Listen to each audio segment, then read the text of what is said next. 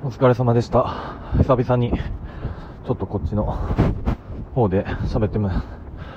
みます。えっ、と、今もう、仕事帰りで、いや、12月なんで、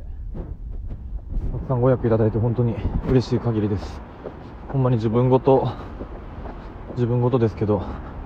僕今35なんですけど、えー、二十歳から美容師始めて、美容師して15年。過去最高に指名のお客さんもらってます。今月。今まで人生の中で一番多い。めっちゃ嬉しいです。励みになります。なんか来年から、ちょっと、うん、なんか自信が湧いてます。それと、今うちのお店で、くせ毛とか、えっ、と、エイジングの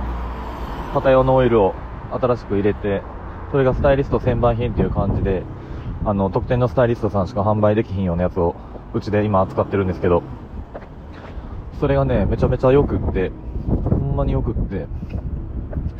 で、おすすめしてたら、めっちゃよく売れるんですよ、これが。めっちゃよく売れてて。で、よく売れるな、よく売れるなとも毎日のように思ってるんですけど、今日、あのそのスタイリング剤作ってるメーカーさんから連絡が来て、僕が全国で2番目によくこのスタイリング剤を売っているらしい。どうやら、やったら売れるなとは思ってたんですけど、まさかそんなに売っているとはと、改めて実感しました。興味あったら、あの、ネットで調べてください。ワンスっていうんで、くせ毛の方は多分劇的に感動すると思います。今までになかったと思うヘアケアスタイリング剤なんで、まあそんなことはさておきで、明日から時代が変わる日が、もう間近です。グレードコンジャンクションですかね。まあ特別、特別、いきなりパッと変わるわけじゃないと思うけど、もうがっちり価値観を変えていかんと、昔の考えの価値観ではいけへんなという感じですよね、もう。そんなに古い考え方してないと思ってはいるものの、うん、それでもやっぱり変化していく自分の価値観が合ってるかどうかなんか、日々不安やし、こんなに、うん、そんな感じのことをお客さんと毎日のように喋ったり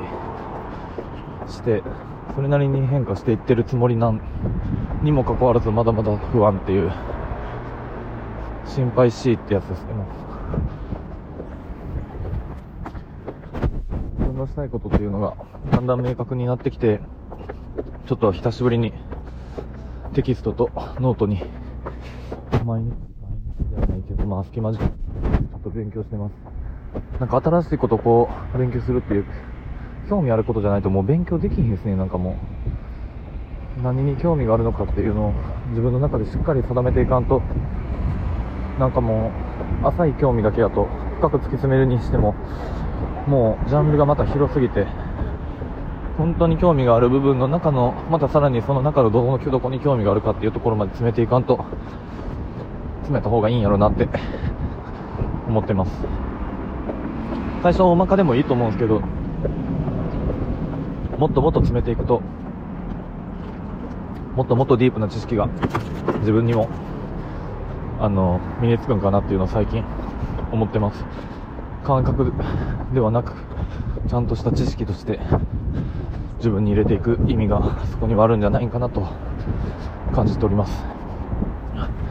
まあそれはまた後々喋っていこうかなって感じで、もう一個あのラジオ始めたんで、そっちの方がちょっとよく最近更新してます。あの、また、ツイッターに確か、あの、昔リンク貼ったことあるんで見てください。では、お疲れ様でした。